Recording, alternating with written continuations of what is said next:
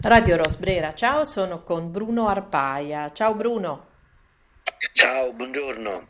Allora, Bruno Arpaia eh, l'avete già sentito sulla nostra radio, giornalista, scrittore, autore di moltissimi libri e, mm, ed è, io ne approfitto eh, biecamente proprio, come avevo detto anche nella precedente intervista, perché mi consente di parlare, far parlare quello che è, io considero un intellettuale, anche se oggi pensare all'intellettuale dà subito una connotazione di quasi allontanamento, no? di, invece io credo che dobbiamo tornare all'accezione dell'intellettuale in chiave positiva, quindi mi permetto di usare questo epiteto per te.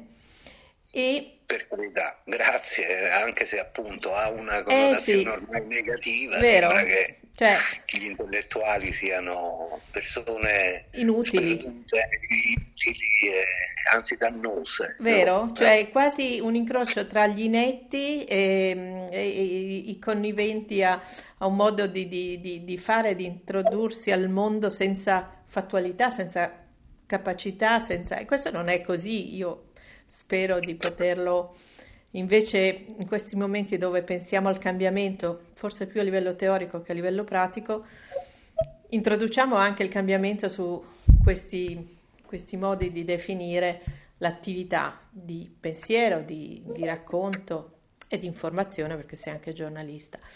Io oggi volevo mm, partire e usare lo spunto di nuovo di una delle tue storie, di un libro che non è dei più recenti, se non sbaglio, poi correggimi tu, che è L'energia del vuoto. Sì, è un libro uscito nel 2011, quindi ormai quasi dieci anni fa. Esatto. Allora, eh, colpisce da un certo punto di vista di nuovo la, così a me ha colpito in questo senso eh, la, la, la, sintesi, il riassunto, perché io vado a guardarli con curiosità avida, quasi come le copertine e, e, vado a cercare di capire tra le pieghe se potrò trovare quelle atmosfere che mi portano poi a, entrare nella vita di questi personaggi che voi inventate e che ci eh, portate come proposta proprio di mondo alternativo a quello reale.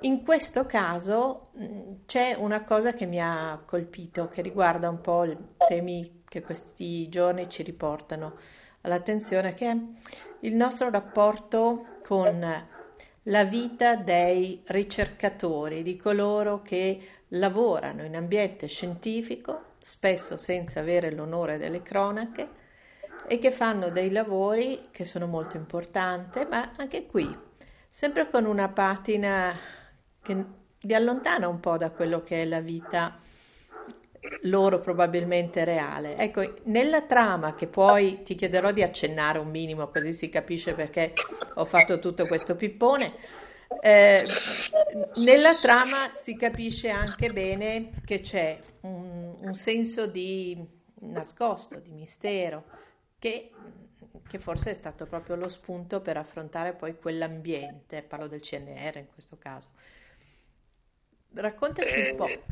Sì, il libro eh, è ambientato al CERN di Ginevra, dove c'è la più grande macchina mai costruita dall'umanità, cioè l'LHC, il Large Hadron Collider, l'acceleratore dal quale poi è, è uscita la scoperta del bosone di Higgs, eh, e che lavora, lavorano appunto una specie anche di macchina del tempo perché ci riporta indietro a pochi istanti dopo il Big Bang eh, alla ricerca di particelle che c'erano all'epoca e che poi sono lentamente decadute e oggi non vediamo più e che ci possono dare una spiegazione su domande filosofiche, no? che cos'è lo spazio, che cos'è il tempo, di cosa siamo fatti, di cosa è fatto l'universo. Eh, in, in, questo senso la fisica è molto simile alla filosofia, filosofia. è molto simile all'arte. E a causa del baratro che purtroppo si è instaurato a partire dalla fine del, dell'Ottocento fino a oggi fra la cosiddetta cultura umanistica e la cultura scientifica, noi continuiamo ad avere delle idee eh, piuttosto sbagliate su quello che è il mondo della, della scienza. Il libro cerca di raccontare ambientandola diciamo in una specie di thriller internazionale, eh, di raccontare appunto questa eh, ricerca, questa avventura del, della scienza, questa avventura della ricerca, eh, soprattutto appunto dal punto di vista della fisica e delle alte energie. Eh, e cerca appunto di colmare un po' quel baratro. Io sono stato al CERN per scrivere questo libro. Eh, ho sempre frequentato scienziati e noi abbiamo un'idea degli, degli degli scienziati, dei ricercatori, delle persone un po' grigie, un po' mm. anodine, che stanno sempre con un occhio nel cannocchiale o nel telescopio o nel microscopio eh, e non abbiamo assolutamente idea invece di, di, che, che quel mondo è un mondo, soprattutto la scienza di frontiera, è un mondo che, che racchiude un'avventura, una sfida che può provocare delusioni profonde e piaceri intensissimi. È, è, è un ambito che come tutti gli altri ambiti lavorativi è battuto dalle passioni umane, quelle più nobili a quelle più meschine, l'invidia, la vendetta, la frustrazione, il potere. E però eh, questi uomini e queste donne, che sono tante anche le donne per esempio lavorano al CERN eh, in posizioni anche importantissime, eh, per fortuna, eh, sono spinti appunto da, questa, da, questo desiderio di conoscenza eh, che implica tantissimi sacrifici e che però è, è una, una, conoscenza pura, non eh, non venduta a nulla al CERN, la scienza diciamo, pura non, non, permette brevetti, non permette di arricchirsi, quindi spesso anche soprattutto i fisici italiani lavorano lì con stipendi bassissimi, facendo sacrifici enormi, e però sono capaci di fare turni di 24 ore eh, davanti a uno schermo di un computer per vedere se eh, trovano no, la particella che, che certo qualche dato confermi le loro ipotesi. C'è un mondo appassionante, pieno di passione, pieno di sferzate di, di adrenalina ed è un mondo a cui dobbiamo tantissimo. No? Poi eh, lo dimentichiamo, ma noi viviamo in una società in cui la scienza che per sfortuna non viene considerata chissà perché parte della cultura, eh, invece lo è a tutti gli effetti, eh, ci ci porta prima di tutto a vivere, cioè stiamo facendo questa intervista grazie a, a, alle scoperte fatte nel no? della certo. meccanica quantistica, eh, usiamo tecnologie di tutto il tempo e soprattutto siamo una società in cui sempre più dovremmo avere la capacità di eh, decidere su questioni che hanno a che fare con la scienza, alle centrali nucleari, alla, alla fecondazione assistita, a um, cosa fare rispetto a quest'ultima pandemia terribile. Eh, la verità è che purtroppo una cittadinanza scientifica eh, che sarebbe fondamentale per essere cittadini attivi e partecipi fino in fondo, purtroppo non c'è ancora. Eh, siamo nella società della conoscenza dove appunto è, molto più importante eh, per decidere il prezzo di qualcosa, la conoscenza che c'è dentro, come questo cellulare eh, da cui ti sto parlando. Eh, i materiali costano pochi dollari, eh, quello che li fa da loro un valore è tutta la conoscenza che c'è immagazzinata dentro. E in questa società della conoscenza purtroppo eh, eh, pensiamo ancora alla scienza come qualcosa di astruso, di, di, lontano, che non ha a che fare con la società. Eh, invece dovremmo sempre più muoverci verso una cittadinanza scientifica e verso una società della conoscenza democratica, perché la società della conoscenza può anche portare a delle ingiustizie, a dei, a dei divides, no? a certo. delle divisioni fra chi possiede la conoscenza e chi non la possiede. E invece la scienza in genere in sé è democratica. Se non parlo troppo, ti racconto come per esempio per me il CERN a Ginevra è, dovrebbe essere anche un modello politico. No? Esatto. Fai conto che lì ci sono 10.000 fisici di tutto il mondo No? Quindi sì. è un quacervo di intelligenze Culture, incredibile. Cioè... È una comunità colta e di questi tempi, come dicevamo prima, a proposito dell'intellettuale, già è un, mm. è un, titolo di merito. È una comunità eh, capace di, di, accogliere le differenze, anzi di cercarle, perché i fisici sanno che uno sguardo nuovo su cose, eh, su misteri che non sono riusciti ancora a svelare può darne qualche soluzione e quindi non importa se vieni dal Bangladesh o dal Burkina Faso, eh, è importante anzi che tu abbia un retroterra culturale differente perché puoi, puoi guardare le cose in modo diverso. Noi, noi, ci riempiamo sempre la bocca della differenza dell'altro, ma lì viene Serve. messo in pratica. Esatto. E poi l'ultima cosa, è, ne avevo accennato prima, il CERN non è il paradiso, come ho detto prima, certo. anche lì eh, invidie, vendette, potere, eccetera, eccetera, però sicuramente è una società, è una comunità che dà molto più valore al merito di quanto noi lo diamo nelle nostre società. E infatti non a caso, come dicevo prima, moltissime donne sono ai, ai vertici. Al vertice sommo c'è Fabiola Gianotti, che esatto. tra l'altro è un'italiana bravissima, e, e, quindi ce ne sono tantissime altre. No? Per cui voglio dire, è, è, la scienza è un modello in cui la verità è sempre provvisoria ed è data dal consenso della maggioranza degli esperti. Certo. E sottolineo questa parola, esperti.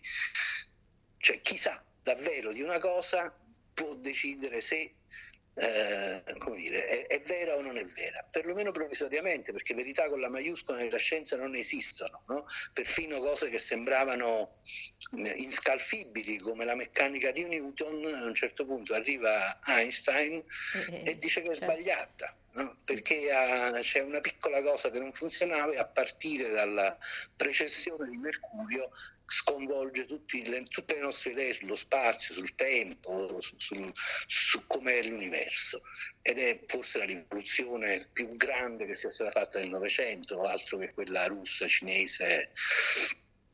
Sì, in qualche modo sarebbe da fare non un X Factor, ma un X CERN, cioè qualcosa che dia anche una dimensione di ehm, aspirazionale mh, mm, a questo tipo di professione, forse neanche le scuole no? in qualche misura hanno mancato a questa possibilità di vedere nella scienza eh, un mondo di professioni anche molto appaganti, no? perché io penso che tra avere una vita artistica frustrante eh, e avere che magari sono anche state molto sponsorizzate certe attività no? pseudo-artistiche o certi mestieri e li, e li, abbiamo allontanati anche i giovani da questa dimensione no?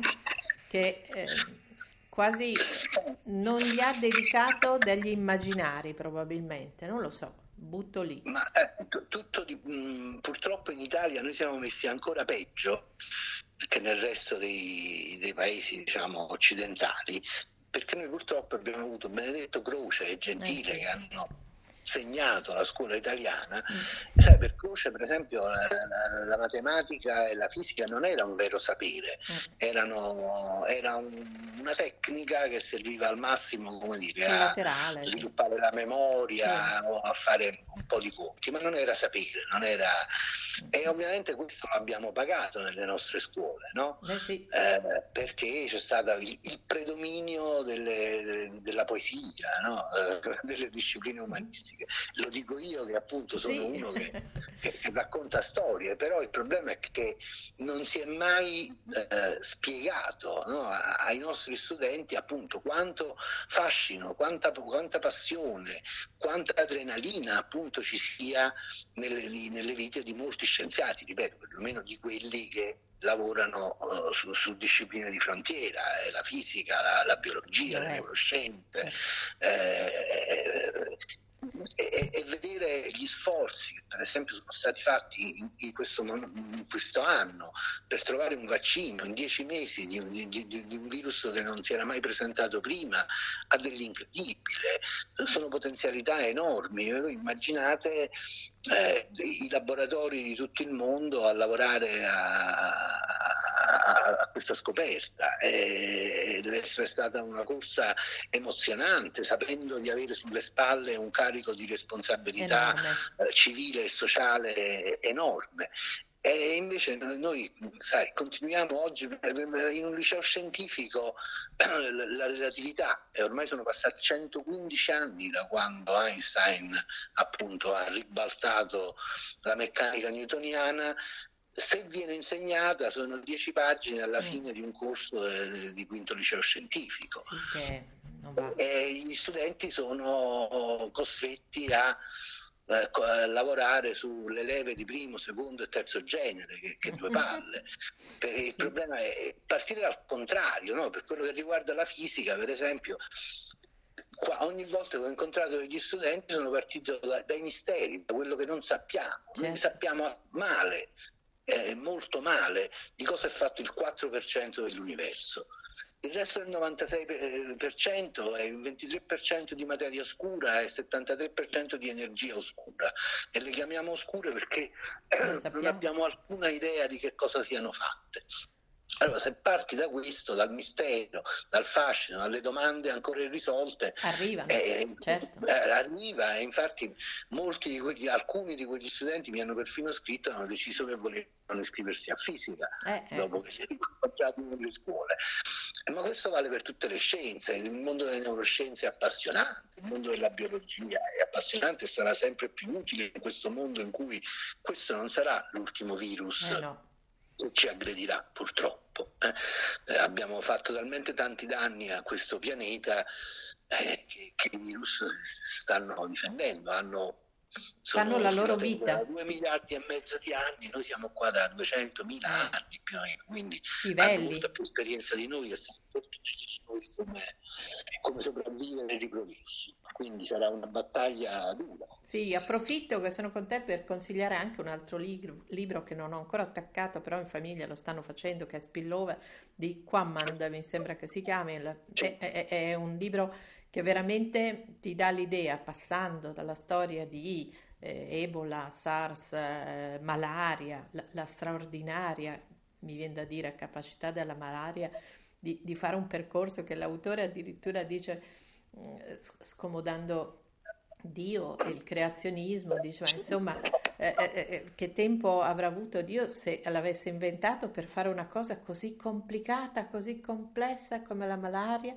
E, e, e, poi via di questo passo verso quelle che saranno potenziali e possibili epidemie e lì ti rendi veramente conto, dovresti renderti conto dello straordinario lavoro di questi ricercatori. Pensa che mm, uno che cito senza ricordarmi il nome però perché ne parlavamo ieri sera a tavola, eh, si, si comprese che la malaria poteva essere in qualche modo debellata con l'alta temperatura e quindi ehm, co- cosa fece? Eh, no, scusami, il contrario, cercò di usare l'alta temperatura che avrebbe prodotto l'inoculare la malaria al paziente per eh, far, diciamo così, eliminare la sifilide di un certo tipo che era molto, eh, molto aggressiva e mortale e ci riuscì. Quindi con la febbre eh, eh, che, che, venne al, al, capitato sperimentatore di questa cosa, che però guarì, eh,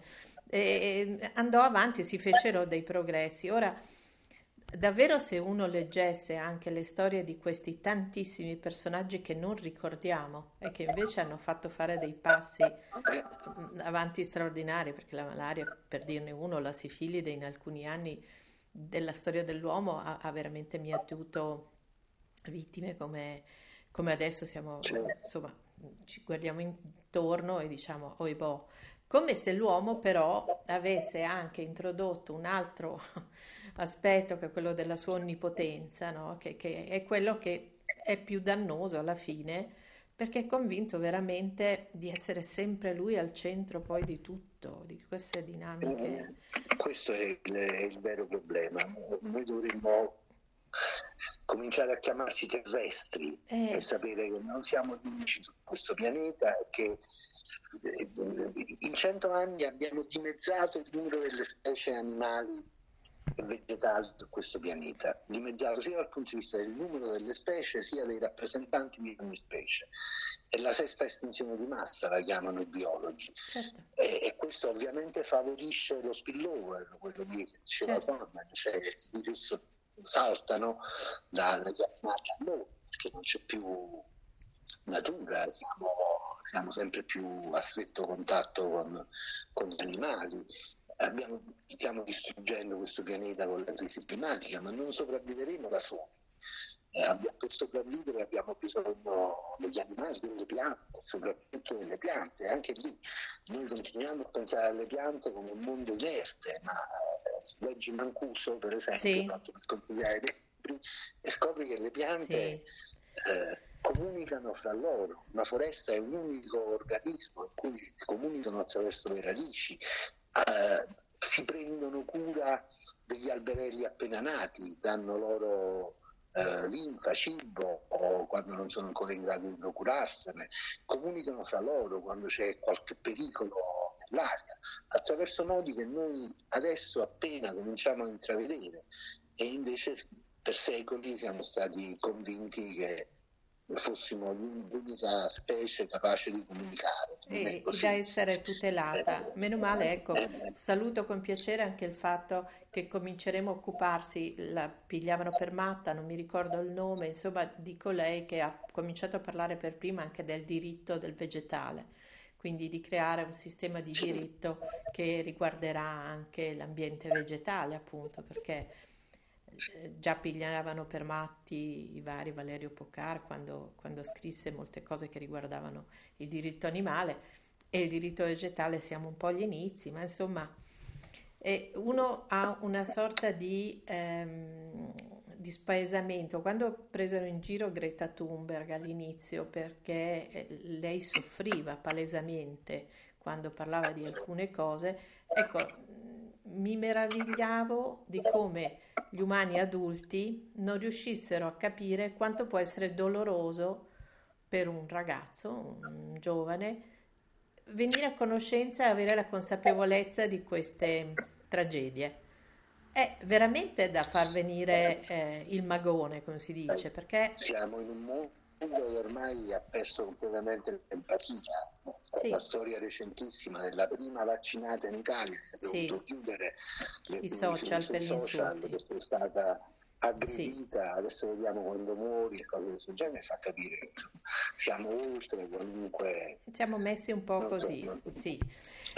Senti Bruno, eh, chiudiamo con una nota eh, così, eh, diciamo delicata, mi piacerebbe immaginare una nota delicata. Eh, come, come, ti immagini eh, che invece ci possa essere uno sguardo diverso? Qual è la cosa che ti aspetti che da questa esperienza eh, l'umanità possa in qualche modo intravedere un modo diverso di comportarsi, di, di agire? Guarda, a me piacerebbe essere delicato e speranzoso forse sarà colpa appunto di questo mese, di questo anno che mi ha portato via anche molta, molte persone care. Mm. Però e, e, dalle reazioni che, che vedo, eh, io pensavo che questa pandemia potesse essere l'occasione veramente per, per cambiare tutto il nostro modo di, mm. di sentire, di vivere, di consumare, di, essere, di sentirci un po' terrestri, come dicevo prima. Purtroppo vedo che invece stiamo andando in direzione ostinata e contraria mm. e quindi io non sono molto ottimista per il futuro. Mm. Continuo a pensare che questa sarebbe, le, che come ogni crisi, questa crisi potrebbe essere l'opportunità per fare il cambiamento radicale di cui abbiamo necessità. Sì. Non è che siamo buoni e lo dobbiamo fare. No, no. Lo, lo, lo, dobbiamo fare perché altrimenti seguiamo il ramo su cui siamo seduti, perché non lasceremo nulla ai nostri figli e ai nostri nipoti, lasceremo un mondo terribile, devastato. E spero che in un guizzo di buonsenso lo si farà, sì. anche se poi sono, eh, i, i, romanzieri devono guardare il male negli occhi, penso di averlo detto anche l'altra volta. Sì. sì, eh, purtroppo se, se, i segnali che mi arrivano eh, non, sono, non, vanno in quella direzione. Non sono molto incoraggianti. Allora, senti Bruno, io mh, sono contenta di averti sentito in questi ultimi giorni dell'anno e come dicevo in un'altra intervista stamattina, trovo vagamente naif che l'umano, anche molto mh, infantile, veda l'anno che finisce, no? Che dice, ah, poi nel 2021, quando è un unicum questa esistenza, mh, quindi mi fa molto ridere questa cosa di continuare a sentirlo ogni anno, tutti che si salutano, che è finito l'anno come se finisse la pagina dell'agenda e mh, quindi evito questa cosa perché mi fa troppo contrasto e io Una spero, eh, eh, come, sì, come tante convenzioni umane. esatto. Eh, e quindi spero semplicemente di risentirti nel 2021, molto semplicemente. Grazie mille, grazie Un, un saluto, Bruno Arpaia per Radio Rosprera.